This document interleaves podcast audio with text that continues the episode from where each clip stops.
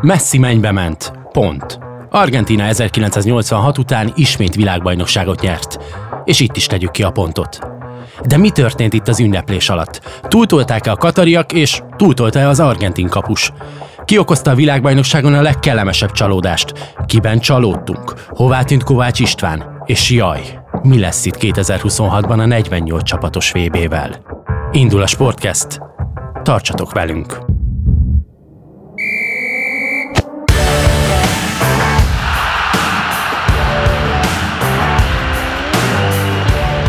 VB Extra. A Sportcast külön kiadása a legnagyobb foci ünnepről. Nem csak rajongóknak.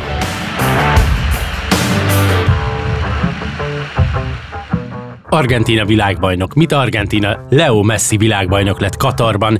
Véget ért a labdarúgás történetének talán legmegosztóbb, de ezzel együtt is igencsak szakmailag, sportszakilag is érdekes világbajnoksága. Köszöntöm a hallgatókat, ez az Index Sportcast VB Extra, 15. és egyben utolsó adása ennek a sorozatnak, és itt ül velem a stúdióban Zombori Zalán, aki most már tényleg állandó szakértőnké vált. Szervusz! Jó reggelt kívánok! Székely Márton, az Index sportrovatának újságírója. Üdvözlöm is a hallgatókat! Illetve a sportrovat vezetője Hubert Tamás. Sziasztok! Így fogunk beszélgetni erről a világbajnokságról, az adás első felében kicsit a döntőről, aztán egyre kötetlenebb formában, majd a VB egészéről. Vágjunk is bele rögtön a végével, melyikötöknek hogy tetszett ez a döntő, és mi volt benne meglepő. Zalán. Nagyon tetszett a döntő, nem volt benne akkora meglepetés, számítottam arra, hogy az argentinok jobban fognak tudni alkalmazkodni Franciaországhoz, mint fordítva. Ettől függetlenül azért az döbbenetes volt, hogy a franciák ennyire passzívak voltak, és nem tudtak reagálni erre. Én azt arra számítottam, hogy az elején egy ilyen óvatos játék, egy felmérjük, hogy az argentinok mit akarnak csinálni, és erre, erre lesz valami válasz, hát ez nem nagyon történt meg döbben, nem, nem, érdemes lenne megnézni, hogy mikor volt olyan világbajnoki döntő, ahol kettőt cseréltek még az első fél időben. Úgyhogy az is hülyen mutatja azt, hogy a franciák mennyire nem voltak pariban Argentinával. Argentina nagyon jól fogta meg ezt a döntőt, ugye Di Maria beállításával húztak egy olyan váratlant, ami nagyon-nagyon jól működött. Úgyhogy taktikailag Scaloni ezt a világbajnokságot azt szinte tökéletesen hozta le, több játékrendszerben is tudott játszani. Franciaország viszont, viszont akkor mondott csődöt igazából, amikor nem szabadott volna itt a végén. Marci? Én úgy gondolom, hogy az én korosztályomnak valószínűleg ez a mérkőzés a valaha volt legjobb, amit láthatott, és most akkor nagyjából célozunk be a Z generációt, és az biztos, hogy a legjobb VB döntő, hiszen mondjuk azt, hogy 2010 óta nézzünk mi nagyjából labdarúgást. Bár az első 70 perc az, az érdekesen alakult, ott azért nem rágtuk le a körmünket, fogalmazunk így finoman. Viszont ami utána következett, az megmutatta, hogy miért is ez a világ legnézettebb sportja, vagy legnépszerűbb sportja a labdarúgás, és nagyjából ebben minden benne volt, aminek benne kell lenni, ráadásul nem csak egy jó meccs volt azt tekintve, hogy születtek szép gólok, fordulatok, egyenítések, hanem a történet, ami mögötte van, ugye itt most inkább Lionel Messi-re gondolunk, de hát a történet, ami mögötte lehetett volna, ha Franciaország nyer, szintén epikus. Tomi harmadikként. Mit lehet még ezt hozzátenni? Hát uh, itt, itt szerintem nem csak az a kérdés, hogy, uh, hogy ez volt-e minden idők legjobb világbajnoki döntője, mert azért megosztanak a vélemények, hanem hogy lehetséges, és egyáltalán nem kizárt, hogy ez volt minden idők legjobb futballmérkőzése. Például David Alaba egyből, amikor, amikor vége lett a, a döntőnek, ő kiírta Twitterre, hogy ez volt a, a, neki, amit ő látott a televízió képernyők előtt, a legjobb mérkőzés. És azt hiszem, hogy azért ezzel sokan tudunk azonosulni, most így hirtelen nem is tudnék felidézni egy, egy olyan döntőt. Jó, mondjuk a, Milán-Liverpool bajnokok ligája döntő, ugye ott volt egy nagy comeback, de itt azért ez olyan fordulatos volt, nem csak a, a, a finálé, hanem maga az egész világbajnokság. Itt gondolhatunk ugye Szaúd-Arábiára például. Ha, ez, ez, ez, ez, egy nagy sztori volt, és, és ennek ez, ez, ez hab volt a tortán ez a döntő. David Alaba tweetjéhez csak annyit mondanék, hogy még nem volt magyar szurkoló Wolverhamptonban, hogyha neki ez a legfontosabb és legjobb labdarúgó mérkőzés, de a VB döntő kategóriájából tényleg nagyon nehéz lenne felidézni. Marcit meg se kérdezem, hogy tudna-e, mert hát 2010 óta tényleg nem voltak ilyen jó döntők, de szerintem nekünk se jut eszünkbe ilyen, ilyen fordulat, ilyen dráma főleg a semmiből. Hát ö, ilyen nem, az tény. Ö, most, ahogy így olvasgattam a, az interneten különböző nagyobb oldalak posztjait, kommentjeit, ö, és így tovább, azért nagyon sok mindenkinek a 86-os világbajnoki döntő jut eszébe. Voltak egyébként kommentelők, akik 54-et felhozták, azt ugye nekünk nem kell, nem kell nagyon külön magyarázni, de ugye 86-ban, és ez is milyen érdekes, hogy, hogy Argentina 2 0 vezetett a 86-os, 86-os fináléban, és ott ugye a németek kettő gólt szereztek a 74. percben, meg a 81. percben, Rudi Föller egyenlített, és most Bappé ugyanúgy a 81. percben egyenlített, tehát percre pontosan, és azért ez egy, ez egy milyen, tehát biztos, az argenti játékosok nyilvánvalóan tisztában vannak a futballjuk történelmével, ők ezt pontosan tudták, hogy gyerekek, nem már, tehát mo- mo- most ne csináljuk meg, ne legyen annyira, és egyszerűen hiába mégis visszajöttek a, a, a mérkőzésbe a franciák, és egyébként ugye nem, nem ez volt az egyetlen, tehát a korábbi döntő, ott szintén ugyanez volt, amikor a hollandokkal játszottak, Mário Kempes megszerezte a vezetést az első félidőben, ott is a 80, 82. percben egyenlítettek a hollandok, és a hosszabbítás után ott 3-1 lett annak a vége. Szóval, ha van izgalmas VB döntő, akkor argentinokat oda kell rakni, és akkor ennyi. Zalán, ha még egy picit belemegyünk a taktikába. Az, hogy sikerült visszajönni a franciáknak, nem is egyszer, hanem kétszer a meccsbe, hogy, hogyha a hosszabbítást is vesszük, az mennyiben a franciák érdemes, mennyire az argentinoknak a, hát nem érdeme. Főleg, hogyha hozzáveszünk, hogy azért ezen a VB-n Argentinával nem egyszer és nem kétszer fordult elő, hogy agyon nyert meccseken. Ausztrália ellen a nyolcad döntőben, Hollandok ellen a negyed döntőben visszaengedték az ellenfelet a semmiből.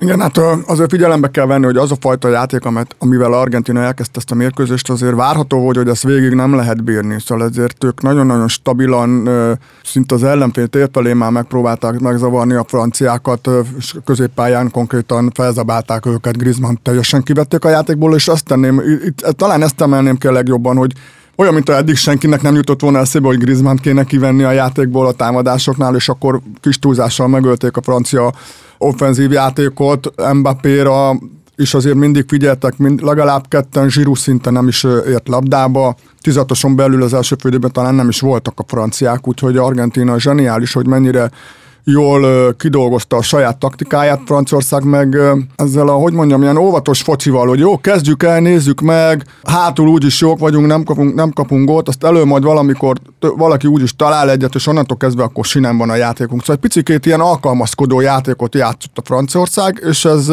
ez nem jött most be nekik. Argentina előtt le a kalappal, nagyon-nagyon jó húzásnak találom, mert az előbb is említettem Di Mariát, úgy ugye Kundénál lehetett érezni, hogy bizonytalan neki, ez, ez azért nem egy tipikus jobb hátvéd, ezen a mérkőzésen meg teljesen kilógott a csapatból. És onnantól kezdve Di Mariát lehozták, és Argentina átállt egy picit egy ilyen óvatosabb játékra, onnantól kezdve lehetőséget adtak Franciaországnak arra, hogy egy picit följebb jöjjön, és oda kerüljön, meg, megközelítsék az argentin kaput. Ettől függetlenül nyilván, mint ahogy minden gólnál ugye hiba, kell, hogy legyen hiba, itt, itt is kellett azért Otamendinek a, a, a rossz helyezkedése, és így, így tudott Kolomuani betörni, és onnantól kezdve van egy lélektani váltás, és érezni lehetett, hogy a franciák teljesen más, a testbeszédük lehetett látni az ő szemükben is, de sem, szerintem életemben nem láttam még ilyen ingerülten ordibálni akár a saját játékosaival is, úgyhogy itt voltak olyan olyan jelenetek, amikből lehetett érezni, hogy itt ez most meleg lesz Argentinának. Ott, mikor Mbappé meg berúgta a második gólt, Picit egy ilyen boxmeccs jutott eszembe, hogy, hogy szerencséjük van, hogy vége lett ennek a, mérk, a 90 percnek, mert akkor szerintem Franciaországnak óriási lélektani előnye volt, és én erre számítottam, ezt a másik félidőben folytatni kell. Említettette is most Hollandiát, hogy Hollandia is ugye a hosszabbításból megint visszaállt erre a passzív játékra, ahol ott meg kellett volna vagy ki kellett volna használniuk azt, hogy, hogy akkor egy picit elbizonytalanodott az ellenfél, mi meg, mi meg most azért feljövőben vagyunk, el kellett volna dönteni ezt a mérkőzés, pláne annak ismeretében, hogy ugye ezt mindenki elmondta már százszor, hogy ha a 11-esekig mennek, akkor Argentina esélyesebb lesz, ugye a két kapusnak a statisztikáit, ha figyelembe vesszük, és én ezt nem éreztem a franciákban a, a, a hosszabbításban, Természetesen ö, dicsérni kell Argentinát is, hogy akár ugye 78-ban vagy 86-ban is, hogy amikor az ellenfél visszajön a mérkőzésbe, és mindenki azt hiszi, hogy te össze fog zuhanni, akkor még te tudsz váltani egyet.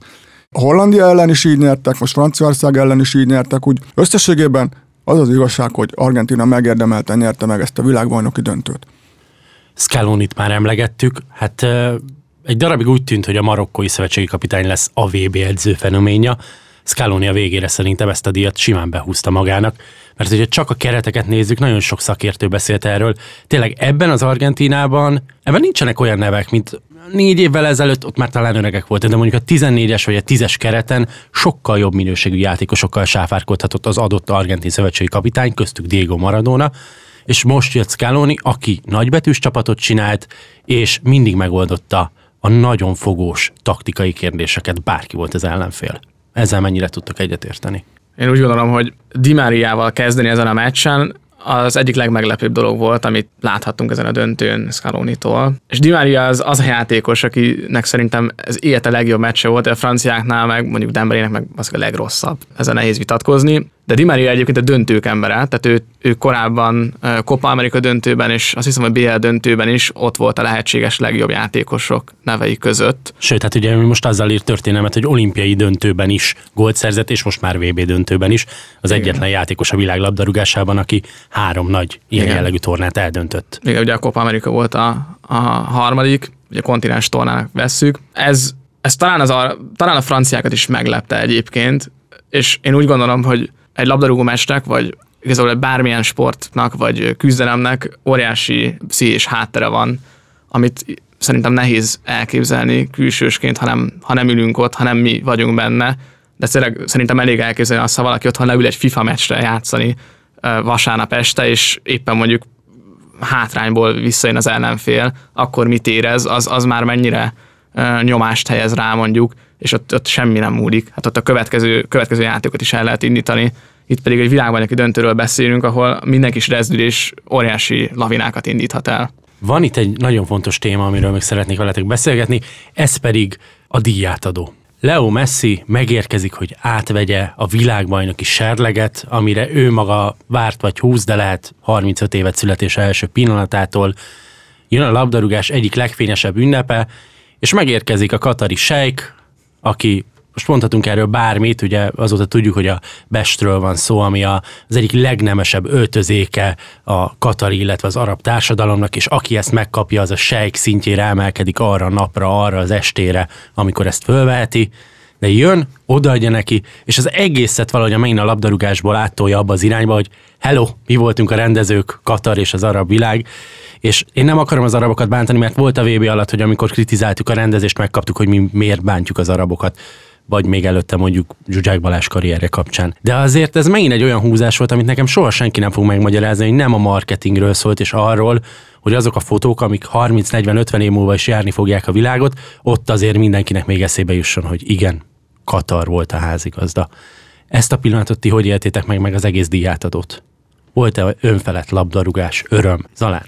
Hát még mindig gondolkozom ezen, hogy, hogy ez mennyire volt helyén való ez a dolog, és az a legnagyobb dilemmám, hogy vajon Messi tudott erről abban a pillanatban. Meg volt-e vele beszélve, hogy figyelj, lesz egy ilyen, és akkor légy szíves, tedd meg, hogy vedd fel, mert őt egy ilyen helyzetbe hozni nem volt túl sportszerű, maradjunk ebben, és, és nekem ebből a szempontból nem tetszett. Én tiszteletbe tartom, hogy náluk ez egy hagyomány, és kiemelt eseményeken bizonyos emberek felveszik, ezzel próbálták szimbolizálni nyilván Messinek a mostani jelenlegi státuszát, ahova fölemelkedett, rendben van, de, de én azt gondolom, hogy ezt nem kellene összekeverni ezeket a dolgokat a sporttal. Mindig arról beszélgetünk, hogy a futballnak megvan az ereje, megvan a szépsége, ezt tartsuk tiszteletbe, úgyhogy ezt a részét én azt mondom, hogy ez annyira nem tetszett, főleg mondom annak ismeretében, hogyha Messi nem volt tájékoztatva erről időben, de nem láttam az arcán, szerintem akkor már őt nem érdekelte, hála Istennek, mert közeljetek el azt a szituációt, amikor ha ő esetleg ott mutatja Infantinón a köszi szépen, de hát hagyjátok, én ezt nem veszem fel. Szóval ez egy érdekes történet, hogy ez hogy lett ez így felépítve, minden esetre szokatlan volt, meglátjuk, hogy majd a következő világbajnokságon ez hogy fog folytatódni. Látom a szemem előtt, hogy hozzák a Rodeo Bikát, meg a Texas kalapot, és akkor úgy kell átvenni majd 26-ban a trófeát. Most képzeljétek el azt a pillanatot, amikor mondjuk a szájelt akaros németek, mondjuk Neuernak oda akarod adni ezt a köpenyt, és na ott biztos, hogy lett volna balhé. Egyébként... Ettől a németek elég messze voltak, tehát elég, nem elég. Így van.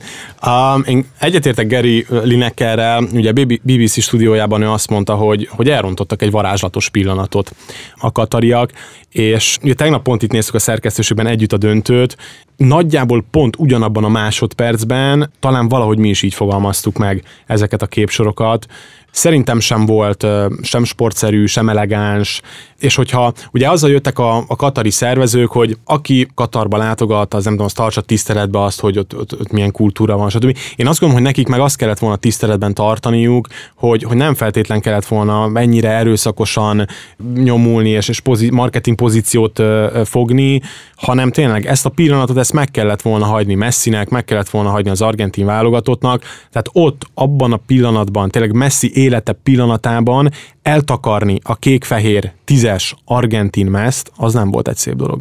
Arról is feledkezünk el egyébként, hogy vajon most az Adidasnál mondjuk, akik ugye Messinek, a, illetve a válogatottnak a szponzorai, és Messinek is. Hogy, hogy örülhetnek, hogy mondjuk most az a logó ki lett ott takarva, ez az egyik dolog. De arra visszatérve, hogy még Tomi az előbb elmondott, hogy Katar azzal az indokkal tiltott ki több olyan dolgot, ami a világbajnokságokhoz eddig abszolút hozzáfűződött, legyen szó akár az alkoholfogyasztásról. Egyébként a stadionok VIP páholyaiban bárki töménytelen mennyiségben megtehetett, ezt azért meg kell jegyezni arra hivatkozva, hogy az ő kultúrájukban, az ő vallásukban ez nem szokás, és ez, hogy ugye Messi egy, egy keresztény katolikus ember, ugye ezt azért róla lehet tudni, meg a legtöbb argentin labdarúgó egyébként, gyakorlatilag ezen megerőszakolták utoljára még ezeket a vallásra takarozó érveiket, hogy ők a, az iszlám hit miatt nem szeretnének itt uh, esetleg homoszexuálisokat látni, vagy, vagy azt látni, hogy valaki sört iszik az utcán.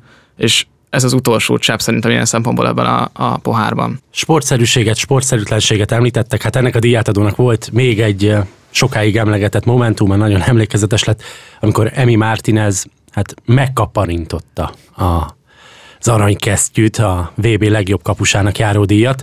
Sokan azt mondják, hogy ez, ez nem fér bele. Az argentin drukkerek többsége meg azt mondja, hogy na hát Emi Martinez ettől az, aki a favellák közül jött srác, akiből kiszakadnak az érzelmek, kiszakadnak a frusztrációk. Talán te voltál játékos, te tudod, hogy milyen az, amikor lejössz, és van egy érzelemdús pillanat, és akár anyáztok is egymásnak még egy meccs után. Na, igen. Ez, ez benne van? A, az a fura egyébként, hogy mi, mi, amíg ez nem történt meg, akkor pont azon gondolkoztam, hogy amikor Maradona nyert világbajnokságot, és akkor Isten keze, most meg Messi nyert világbajnokságot, és az ő lába, Isten lába az a védés, ugye ott a végén Kolomuani ellen, úgyhogy egy olyan szép dolgokat fel lehetett volna erre is akár építeni, és, és ilyenekkel rombolja le, már ugye a korábbi mérkőzésen is, amikor 11-esekkel jutottak tovább, és akkor ott hergelte a hollandokat, az is. Szóval, Igen, ott, ott konkrétan az volt, hogy meg talak titeket kétszer igen, is. Igen, szóval nem tudja kontrollálni nyilvánvalóan az érzelmeit. Pláne egy ilyen világbajnoki döntőn el tudom képzelni, hogy milyen extázisban van. Meggyőződésem egyébként, hogy egy jó szívű emberről beszélünk, aki lehet, hogy holnap már másképpen reagálna, ha visszanézi saját magát ezeken a képeken, akkor szerintem le fog döbbenni. Ilyen szinten sajnos nem futballoztam, de voltak olyan mérkőzések, amikor én állam is elgurult a gyógyszer, nem egyszer, nem kétszer, és utólag tényleg döbbenten gondoltam vissza, hogy hogy tud az emberből ez ilyen helyzeteket kihozni, úgyhogy félig meg, megértem őt, de, de mégis nagyon kellemetlen ez a szituáció, mert ott itt, itt a, olyan színpadon történt, amit most éppen tényleg mindenki nézett, és, és azt a azt a pozitív oldalt, amit ő a teljesítményével letett az asztalra, ezzel egy picikét lerombolja, úgyhogy szerintem ezt ő sajnálja a legjobban, hogy ő ilyen reakciót váltott tesz ki. Hát és ez utána ugyanaz a színpad volt, ahol konkrétan Messi megdicsőült, és fölemelte ezt a trófát, és akkor mondtuk, hogy a Bestel mennyire van meg, megerőszakolva az ünneplés, hát akkor egy ilyen momentumot még hozzáteszel, ettől is tök nehéz elvonatkoztatni. Szerintem ez belefér, tehát egyetértek Zalánnal, hogy azért rengeteg olyan sportoló van, mennyi példát hallottunk, olvastunk arról, hogy mit tudom én, valamelyik sportolótól megkérdezték, hogy te figyelj, mit tudom én, néhány órával ezelőtt, vagy akár fél nappal, egy nappal ezelőtt nyilatkoztad azt, hogy XY, azt, azt most te hogy érted? És mondja, hogy basszus, tényleg ezt nyilván, tényleg ezt mondtam. Vagy, tehát annyira dolgozik az adrenalin ezekben a játékosokban, hogy önkívületi állapotba kerülnek. Erre legyinteni kell, nem, ezeket nem kell túl komolyan venni. Én azt gondolom, hogy ennek van helye, én nem gondolom, hogy ezzel lenne probléma. Szólhatott-e mondjuk még mindig a hollandok elleni frusztrációnak? Mert ott ugye Fánhá volt az, aki eredendően beleállt ebbe a témába, és azt mondta, hogy már 2014-ben is a, az argentinok csak a mázliukkal mentek tovább, ha lesz egy újabb 11-es párba, biztos, hogy nem lesz szerencséjük. És hát most nincs is olyan kapusuk sem, mint akkor, és ezt vette alapból Martinez magára, azt tudjuk, hogy a hollandok elleni kironása ennek szólt. Létezik, hogy egy hét után világbajnok vagy, és még mindig a hollandoknak akarsz visszainteni? Szerintem benne simán benne van, és most nem leszólni akarom azért a labdarúgókat, de tudjuk, hogy ezt most az kicsit azért polkorrektan akarom megfogalmazni, de hogy nem mindenki atomfizikus ott, és már ezen pont ez látszik egyébként, hogy ő tényleg egy egyszerű ember, egyébként Messi is egyébként egy, egyébként egy elég egyszerű ember hírében áll, tehát a kedvenc itala a Sprite, a kedvenc étele a pizza. Ő ehhez hasonlóan, hogy a Martinezből is azt kinézem, hogy ez még visszaszólt a, a hollandoknak, pláne egy milyen mérkőzésről beszéltünk ugye a hollandok ellen, amikor ugye 2 0 hirtelen akárcsak a franciák visszajöttek a meccsbe, az európaiak. De ami szerintem fontosabb ennél, hogy ez valamilyen szinten szerintem borítékolható is volt ezután, hogy itt Martineznek akár még lesz valami külön attrakciója, de, de ha nem lett volna, akkor szerintem nem is lenne világbajnok Argentina, mert az látszik rajta ezen az emberen, hogy borzasztóan elhiszi, hogy ő meg fogja tudni csinálni, és nem véletlenül fogja meg a 11-eseket, vagy nem véletlenül véd egy ekkorát a, a meccsen, mert mert valószínűleg, hogyha nem hinné el ennyire magáról, akkor ezt nem lehetne megcsinálni. A, azzal egyetértek, hogy az a fajta pszichológiai hadviselés, amit ugye eldobta a labdát, ugye a tizatos, mikor jött a, a francia játékos, és arrébb dobta a koman, talán komannál volt pont. Ezek, ezek működtek, ezek bejöttek. Ez a mozdulat, amit a díjjal csinált, ez én meg tudom érteni, én el tudom kezdeni, hogy mi játszódik le az agyában. De nekem például a párom velem nézte a mérkőzést, és teljesen más volt a reakciója neki. Úgyhogy úgymond az átlagember, aki nem sportolt ilyen szinten, pláne nem, náluk nem biztos, hogy ez így csapódik le, vagy egy gyereknek a szemében ez hogy jön. Úgyhogy azért mondom, hogy globálisan nézve ez egy nagyon kellemetlen szituáció volt. Igen, ez, ez talán pont a példakép vonalon nagyon fontos, ugye minden, minél híresebb egy ember, annál nagyobb esély van arra, hogy őt példaképként tekintik. És hát ugye Mártin ezt is valószínűleg azért most nagyon sokan, nagyon sok argentin fiú, aki, aki mondjuk kapus szeret lenni, biztos, hogy, hogy egy istenként, vagy egy istenként néz rá. És hát ez így, hogy ez tényleg egészen kisgyerek is nézik ezt az egészet. Most uh, nyilván nem ettől fog összedőlni a világ, de nem feltétlenül tesz jót szerintem a, a sport szellemiségének egy ilyen Emi Martinezről szerintem inkább próbáljuk emlékezetünkbe eltenni azt, ahogyan könnyek között értékelte ezt a döntőt, és még akkor is azt mondta, hogy a fene meg, hogy kettőbe is új hegyel beleértem, de nem tudtam kitolni, nem tudtam védeni, és ez az én hibám. És ez azért egy különleges pillanat volt, amikor világbajnokok így állnak a, a győzelemhez, hogy még egy szinten rá lehetett volna tenni. 35 éves lesz az amerikai, mexikói, kanadai közös rendezésű VB-nél, az argentin kapusoknál megesik, hogy ennyi idősen még bőven ott lehetnek a válogatottban. Meglátjuk, hogy találkozunk-e vele is még ezen a nagy színpadon. Az Aston Villában, a Premier League-ben biztos, hogy védeni fog. És akkor most összességében, és most már tényleg engedjük el azt, hogy én most műsorvezető vagyok, vendégek vagytok, szakértők vagy sem, azért értékeljük ezt a világbajnokságot. Én arra kértelek titeket előzetesen, hogy 5-6 pont mentén írjátok föl azt, hogy ki volt nektek a kellemes csalódás, a kellemetlen, és a többi. Úgyhogy vegyük elő ezeket a listákat, és vágjunk bele. Tomi, Messi. Egy, tehát, hogy, hogy nem is lehetne más mondani szerintem. Tényleg Messi megdicsőült, Messi mennybe ment, megkoronázta magát, és, teljes, és tök érdekes, hogy Filip Lámnak volt egy bejegyzése még a VB döntő előtt, hogy már pedig Argentina nyerni fog, és azért fog nyerni, mert, mert egy olyan csapategység dolgozik ebben a gárdában, ami kézzel igazából megfoghatatlan, nem nagyon tudod, hogy, hogy, hogy mi ez a húzóerő, de érzed, hogy ott van, és szerintem ez, ez repítette a csúcsra az argentinokat. És, tehát, ha igen, ha megnézzük a játékos keretet, erről is beszéltünk már karácsony hetében, ha valaki azt mondja, hogy McAllister, hát nem biztos, hogy egy, egy, egy argentin válogatott játékosra gondol az illető, ez csak a Brightonba játszik, és mondjuk ott van reszkesetek betöröknél, hogy McAllisterék. Szóval nem voltak teletűzdelve világsztárokkal ezek az argentinok. Ennek ellenére azt gondolom, hogy Messi a hátán cipelte ezt a csapatot, joggal lett MVP, és ez most tényleg, ez, ez, ez, egy, ez egy ilyen igazi fairy tale volt neki. Messi, no comment. Nem, nem, nem, egyszerűen nem, erre, azt nem, nem, nem, ezt nem kell megmagyarázni. Ez tulajdonképpen egy hollywoodi filmmel sem lehetett volna tökéletesebb valószínűleg Messinek. Úgyhogy én sem tudok többet hozzáfűzni ehhez. István, és neked? De csak azért, hogy gondolkodtam rajta, tudta, hogy Messit fogtok mondani, meg ki mondana nem Messit. De én azt mondom, hogy Bappé. És megmondom nektek, hogy miért. Ezen a VB döntőn lehet, hogy nem volt labda a közelébe, de amikor volt, azt, amit neki csinálnia kell, kettő villanásból megoldotta, és összehozta nekünk azt, hogy arról beszélgessünk, hogy ez a döntő, ez minden idők legjobbikja volt. És ha nem egy Bappé kaliberű csatár van ott, főleg a második francia gólnál ott a 81-82. percben, akkor szerintem nincs egyenlítés. Tehát azt a mozdulatot ott, úgy, olyan precizitással, azzal a dinamikával megcsinálni, és oda lelőni a hosszú alsóba, Szerintem a mai labdarúgásban maximum négy vagy öt játékos van, aki megcsinálja. És még egy, 45 perc alatt három büntetőt értékesítettél, egyiket magabiztosabban, mint a másikat, egy olyan kapussal szemben, akiről megbeszéltük, hogy a világ genyója, az összes mindtricket ismeri, nem mellékesen, ugye beszélgettünk például Bogdán Ádámmal, azt mondja, hogy ilyen technikával büntetőt védő kapust ő nem látott a saját karrierjében egyszer sem, pedig rengeteg videót elemzett és nézett meg, és vele szemben megcsinált háromszor. Nem vált a szoldalt, egyre magasabbra, egyre nagyobb erővel, és megoldod, és belövöd.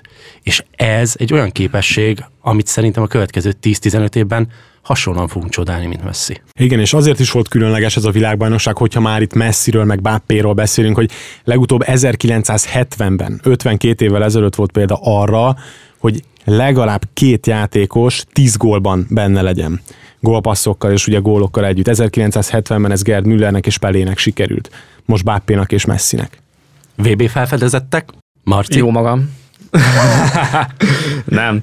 Nem tudom egyébként, nekem pont a távol-keleti csapatok tetszenek ilyen szempontból nagyon. Ugye én azt gondolom, hogy azért a világbajnokságban ez nagyon szép, hogy az olyan játékosok, akik mondjuk a saját hazájukban játszanak, és ez nem egy európai topliga, azok, azoknak ez a nagy pillanat, ahol megmutathatják magukat a világnak. Ugye nem véletlen akár, hogy mondjuk a horvát kapus, ugye Livákovics is mindenféle nagy csapattal szóba lett hozva, hogy hiszen láthattuk, hogy mekkora zseniális teljesítmény nyújtott, és ez nem egy mérkőzésig tartott, hanem gyakorlatilag az egész VB szereplését végig tündökölte a horvát válogatottban. És ilyen szempontból nekem a, a távolketi csapatokból nem tudnék ki kiemelni senkit. Így a összesség... koreai védelemből kimet. Igen, a, mindez ötöt. De szerintem azok a játékosok megmutatták, hogy, hogy egyrészt már az a sztereotípia nem érvényes, hogy na már megint csak azért jutottak ki a japánok, vagy azért jutottak ki a dél-koreaiak, mert így volt rá lehetőségük, hanem megmutatták, hogy, hogy csapatszinten, úgyhogy nem feltétlenül nagy sztárokkal tűzzel csapat, de ezért nyilván mondjuk ott van Son, nem, nem lehet mellett elmenni, a ennek talán a, a legjobbja, vagy mondjuk Kane mellett a, a másik legjobbja. Ugye az előző idén a Premier League-ban ez, az elég fényesen sikerült. Ezek a játékosok most meg tudták mutatni, hogy bennük is van lehetőség, és nem lepődnék meg, hogyha a következő néhány évben az európai, akár nagyobb ligákban is, de én egyébként hazánkban sem lepődnék meg, hogyha megérkezne egy-két távol-keleti labdarúgó, hiszen láthattuk, hogy nagyon jó technikával futballoznak mindannyian. Hát ha a szívemre hallgatok, akkor azt mondom, hogy Laudini, ha az eszemre, akkor meg azt mondom, hogy Guardiol. Laudinit azt már beszélgetünk úgy, hogy most, most inkább annyira nem.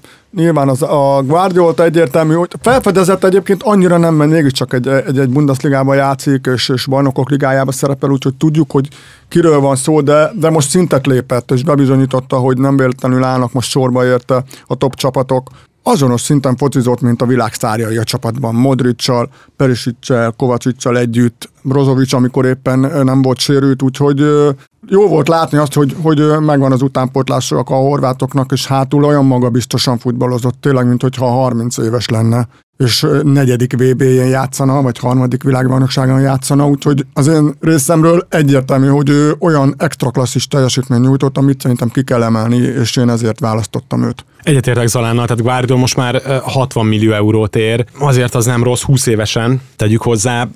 Livákovicsot nem mondom, láttuk 27 éves. Kodi Gakpo nekem, oké, okay, az eleje jól indult, jöttek a gólok, de ő is már 23 éves.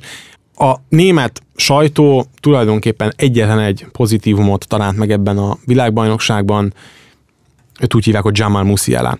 És ha nem is azt mondom, hogy, hogy VB felfedezetje, de mégis én rávoksolnék, őt mondanám, hiába van 71 Bundesliga mérkőzése, van már 20 gólja, de hogy a német lapok is fogalmaztak a németek kiesése után, hogy oké, okay, egy futballnemzetnek most vége, de itt van egy ember, és e- erre az egy emberre most el lehet kezdeni építeni. 19 évesen a hátán cipelte a csapatot, nagyon jól futballozott, karaktere is van, tudja kezelni a nyomást, elbírja a terhet, és, és biztos vagyok benne, hogy az elkövetkezendő 10-15 évben ő lehet a német futball legnagyobb neve. Azért ezt tegyük hozzá, hogy Tomi éppen egy Bayern Münchenes pulóverben a stúdióban, csak hogy mindenki el tudja képzelni, hogy ki mondta most az előző sorokat. Hát nekem Muszáj a testvérem.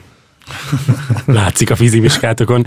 Én tegnap nagyon csalódott voltam, amikor odaadták a, a VB fiatal játékosának járó díjat Enzo Fernándeznek, mert én azt hittem, hogy én most felfedeztem valamit ezen a VB-n, amit nagyon kevesen, és utána megkapta Enzo Fernández ezt a díjat hogy elképesztő. Ugye nem is volt kezdő a VB elején ebben az Argentinában, Paredes szorította ki félig meddig, aztán a, a VB döntőn ugye együtt szerepeltek. Az a meló, amit ő beletett ott védekezésben Argentinánál, hogy Messi tényleg szabadon mozoghasson, és akár pihenhessen, hogyha épp az ellenfélnél van a labda, az valami elképesztő volt, főleg egy 21 éves játékosnál, taktikai fegyelemben, labdaszerzésekben, tényleg hihetetlen. Az a fajta zongora cipelő volt, akit nagyon kevesen vesznek időről időre észre alapvetően az arhetipusát a játékban, de amikor nincs ott, akkor meg pokolian hiányzik. Erre mondták azt Busquetsre a fénykorában a Barcelonában.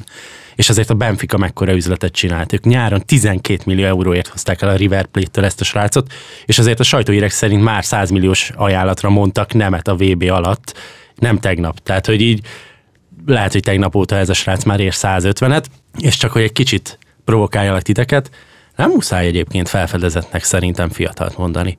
És hogyha nem fiatalt mondunk, akkor Antoine Griezmann a középpályás. Igen, de a döntő meg hogy futballozott. Hát szóval le... nekem most az meg egy csalódás így. Enzo, hogy... Enzo Fernandezék levették a pályáról. Igen, igen. Nem, nekem a felfedezett az, akit kevésbé ismerek, nem csak azért, mert nem nézek Bundesligát, szóval most én, én ragaszkodom Guardiolhoz, mert 20 évesen hozott ilyen teljesítmény Griezmann-tól, ez nem felfedezés, hogy ő tud így futballozni. Az, hogy az Atletico Madridban egy picit visszaesett a teljesítményen, vagy, vagy kudarc volt neki a barcelonai időszak, az egy dolog, de tudjuk, hogy mire képes ő, pláne a francia válogatott mezében. Abból a szempontból volt egy picit önmeglepetés, hogy nem a megszokott pozíciójában játszott, és ezáltal ugye tudott egy olyan teljesítményt hozni amit lehetséges, hogy nem vártunk tőle, de ettől függetlenül tudjuk, hogy ő milyen szintet képvisel, úgyhogy nekem azért a felvezetettől ő, ő távol áll. Ugorjunk egyet, eddig olyan pozitívak voltunk. Ki a legnagyobb csalódás számotokra válogatott csapatszinten? Hát akkor mondom a németeket. Azért a németek nem nagyon szerettek volna leszerepelni. Hát nyilván melyik válogatott szeretne leszerepelni? Egyik se.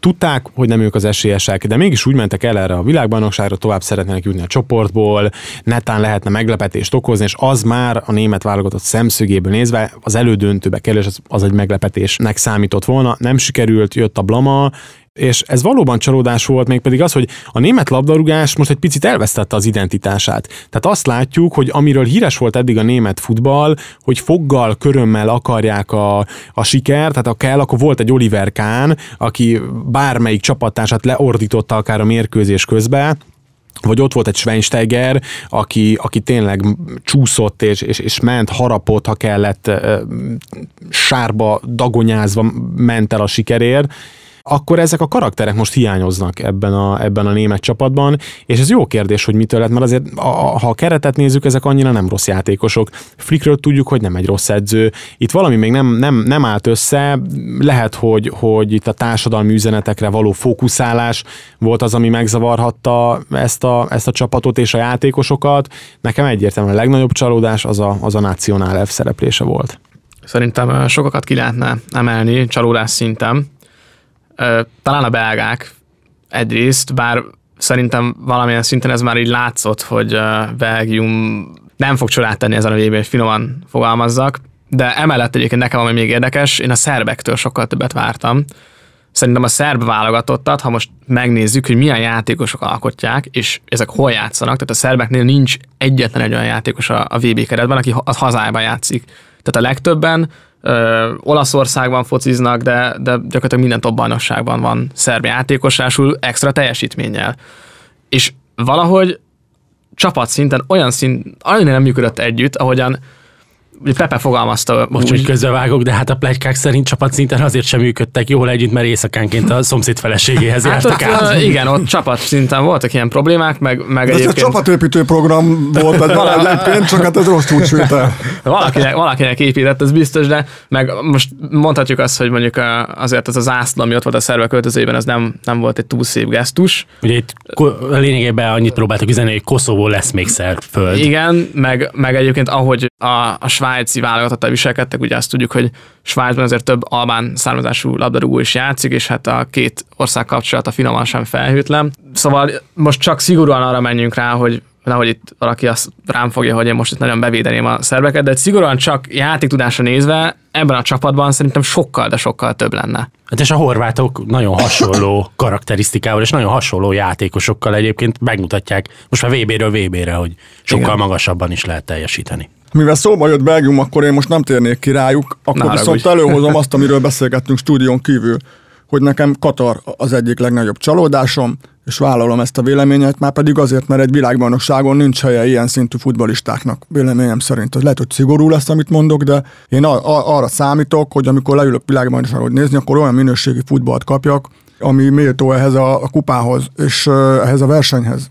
Katar nem nőtt föl ehhez a feladathoz, és már előre félek a 48 csapatos világbajnokságnak, lehet, hogy a felét nem is fogom nézni. És fáj azt látni, hogy ugye itthon, meg majd mondjuk Magyarország akkor hogy szerepelhetett volna. Úgyhogy vannak ezzel, ezzel nekem problémáim, és, és nekem ebből a szempontból Katar csalódás, és nem a játékosait bántom, nem azt mondom, hogy tőlük többet vártam, mert valószínűleg ez az ő, ők megpróbálták a maximumot, de nincs keresni valók a világbajnokságon, azért, mert ők a rendezők.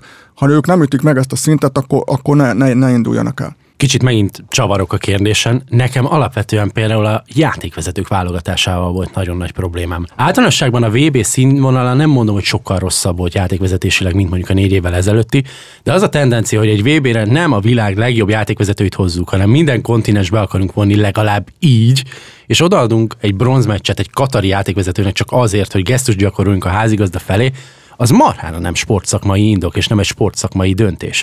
És nagyon jól sült el összességében az, hogy van végre női játékvezetőnk, aki a VB-n férfiak között vezet, de itt is megint azt érzi az ember egy kicsit, hogy hát a PR marketingnek, a politikai nyomásnak, a mindennek meg akarunk felelni, és a lényeg meg közben egy kicsit elveszik maga a futball, és az, hogy egy VB-n a lehető legjobbak működjenek közre, és elnézést, én nem akarok nagyon magyarkodni, de az például, hogy ugye a magyar-román játékvezető Kovács István, aki Erdélyben született, de alapvetően román színekben tevékenykedik, ő négyszer is negyedik számú játékvezető, de nem kap meccset, azért, mert ilyen gesztusértékű döntéseket akarunk meghozni, az valahol mélységesen felháborító.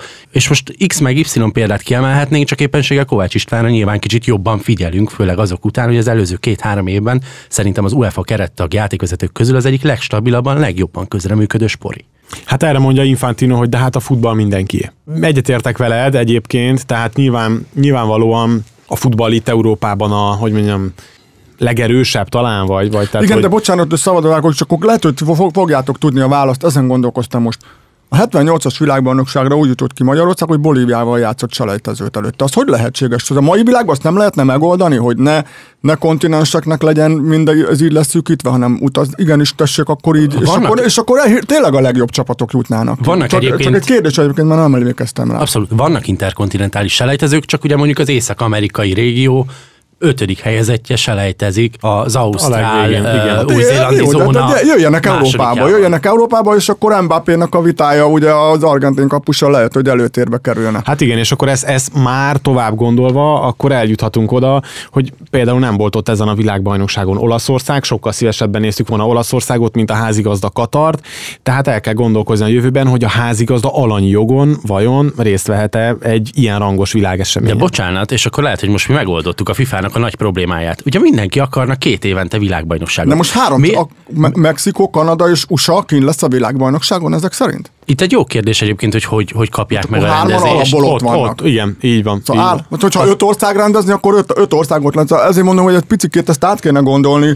és sokkal jobban szakmai alapokra helyezni ezeket De a maradjunk annyiban, hogy várhatóan azért ebben a 48-ban nem ők hárman fognak a legjobban fájni egyikünknek sem.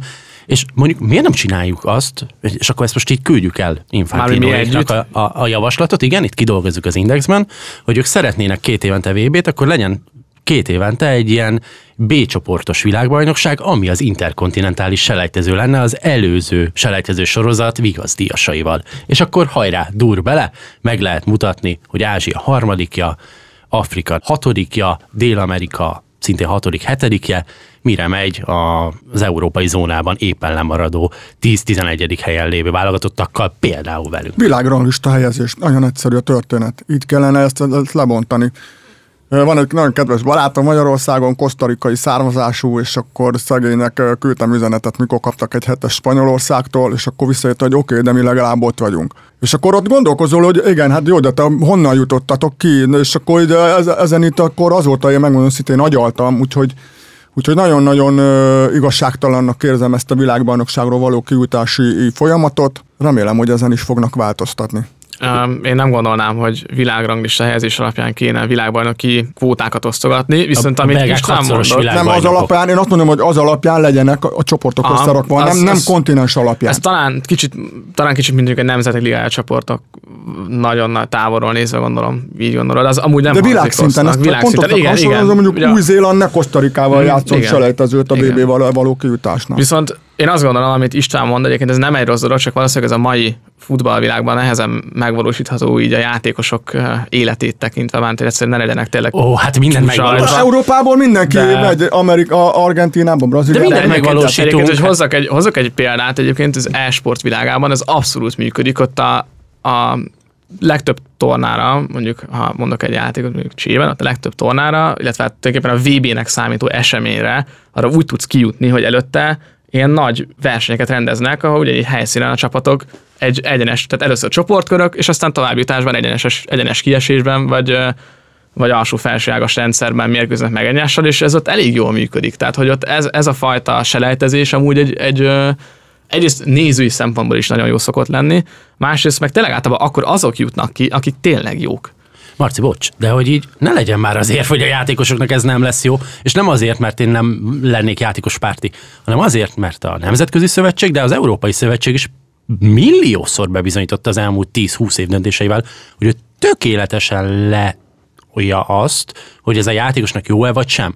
Ha neki több bevétele lesz belőle, akkor 80 meccset vár el a játékosoktól a De legmagasabb elég, szinten. elég megnézni ezt a most bejelentést, tehát igazából Tehát, ez, ez egyébként arra lesz a kíváncsi, hogy vajon ugye létezik a, a játékosoknak az érdekvédelmi szövetsége, FIF Pro talán a rövidítés, ha jól emlékszem, hogy mikor lesz az, amikor ők tényleg nagyon keményen felállnak. Mert az, hogy írunk egy nyilvános levelet, hogy hát mi ezt nem szeretnénk, az soha nem oldott meg semmit szerintem. Hát a probléma, igen, tehát a probléma az az, és akkor szerintem ezzel le is zárhatjuk ezt a vitát, tehát a, ebben egyet Sose fogjuk lezárni, de az adáson belül lezárjuk. Tehát ebben egyetérhetünk szerintem, hogyha van egy világbajnokság, ott a, egy világbajnokságon a világ legjobb csapataira vagyunk kíváncsiak. Ennek ellenére a világbajnokságon azt veszük észre, hogy nem a világ legjobb csapatai versenyeznek egymással. Bocs, még egy utolsó utáni gondolat. Én viszont azt persze, ezt meg tudom érteni, hogy egy afrikai vagy egy ázsiai, ő szeretné a sajátját látni. Mert hogyha egy meccs nem is annyira jó, de ha érzelmileg bevon, akkor sokkal fantasztikusabbá válik még a pocsék teljesítmény is. Hát erről tudunk beszélni,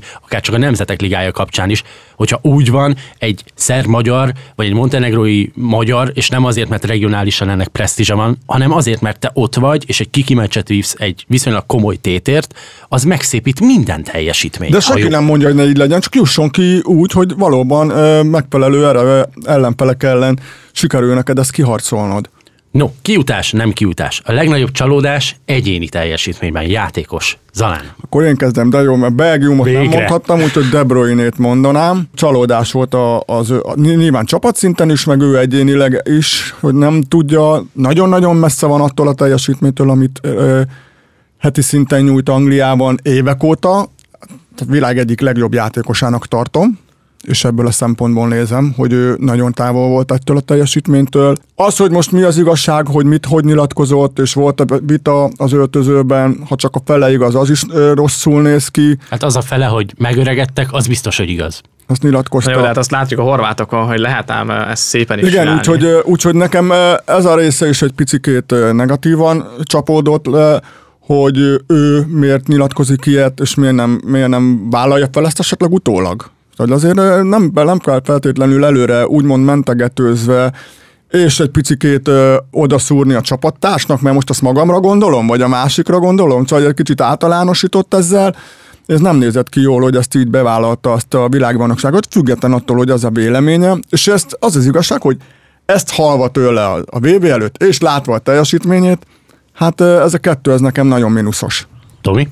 Én Cristiano Ronaldot mondom, tehát hogyha a, a, az, az ágrajzokat, vagy ha az ágrajzokra pillantunk, akkor lehetett volna ez egy Argentina-Portugália döntő, és esély is volt rá, hogy, hogy Portugália eljusson a döntőig nem sikerült, és most nem is azt mondom, hogy, hogy hogy Cristiano Ronaldo, hogy jaj, de rosszul viselkedett, meg nem tudom, tehát nyilvánvalóan a nemzetközi sajtó valahogy ezt felfújja, szereti kipécézni Cristiano Ronaldot, szeret túlozni a sajtó, Cristiano Ronaldo megítélése egyébként is szerintem egy picit negatívabb, mint Messi itt a közvélekedésben, de Ronaldónak most, most valóban én, én azt érzem, hogy háttérbe kellett volna vonulnia egy picikét, máshogy kellett volna segítenie a csapatot, nem pedig, hát nem is azt mondom, hogy hisztériára kellett volna bocsánat, koncentrálnia. Háttérbe, háttérbe vonulás azért, hogy én szerzést tudjak bontani Manchesterben, leülök Pierce Morgannel beszélgetni, és a komplett sajtólavinát rászabadítom a válogatottra. Igen, na hát ez, ez, igen, ezért mondom, tehát, hogy egy, egy, de talán ez Cristiano Ronaldo habitusa. Ő azért sosem lejtette véka alá véleményét, mindig ez a, ez a szókimondó, őszinte ember volt, akinek, akinek a kemény véleménye van, akkor azt is kimondta.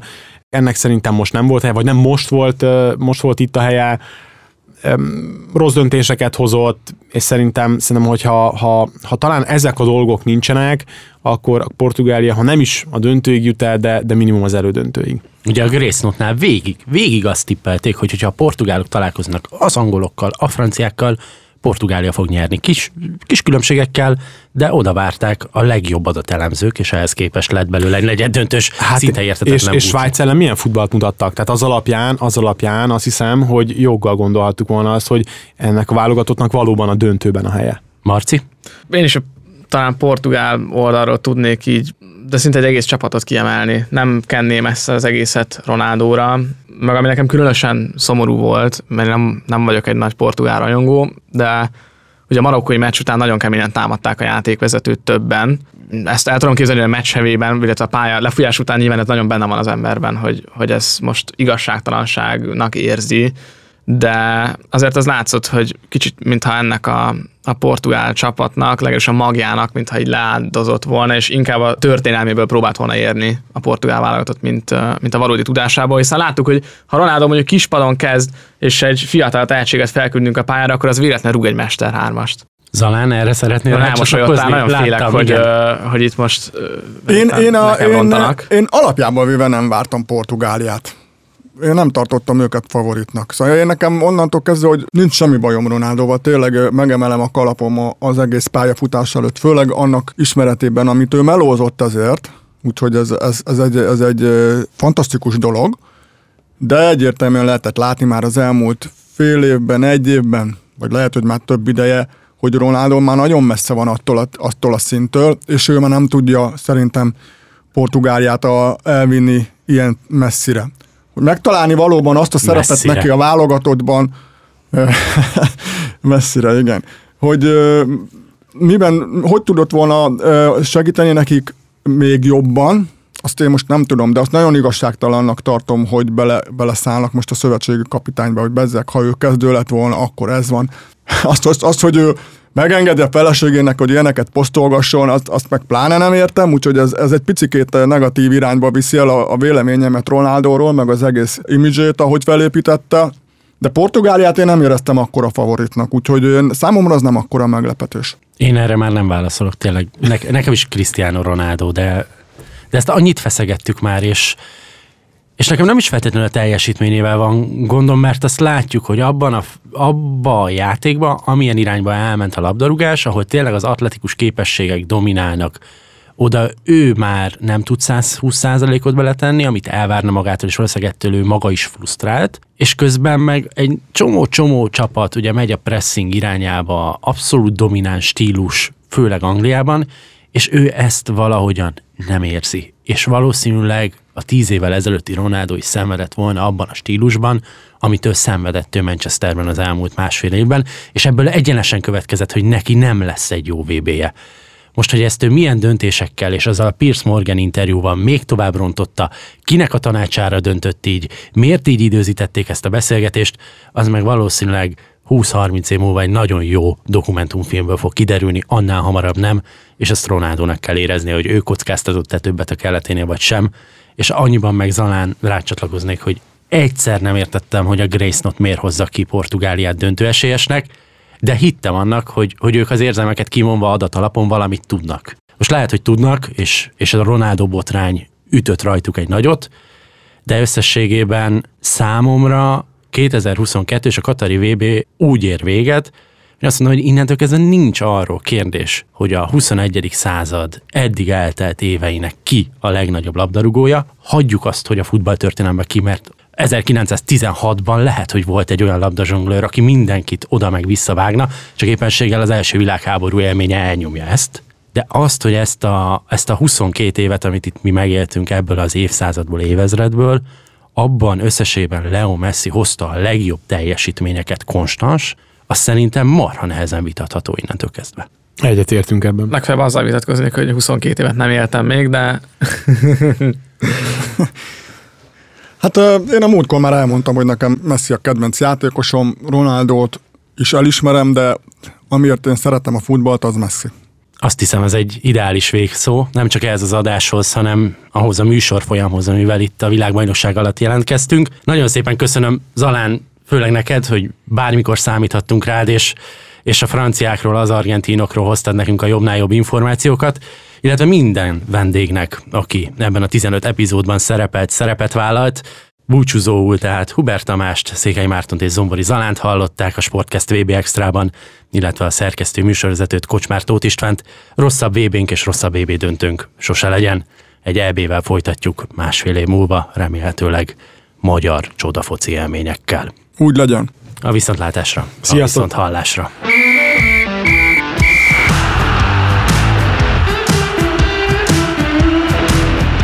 Sportcast VB Extra podcastet hallottátok, amit azért indítottunk el, hogy összefoglaljuk a legnagyobb focis esemény legfontosabb történéseit, és mert imádjuk a focit. Az epizód szerkesztője és műsorvezetője Kocsmár Tóth István, a kreatív producer Román Balázs, a producer pedig Hambuk Rihárd.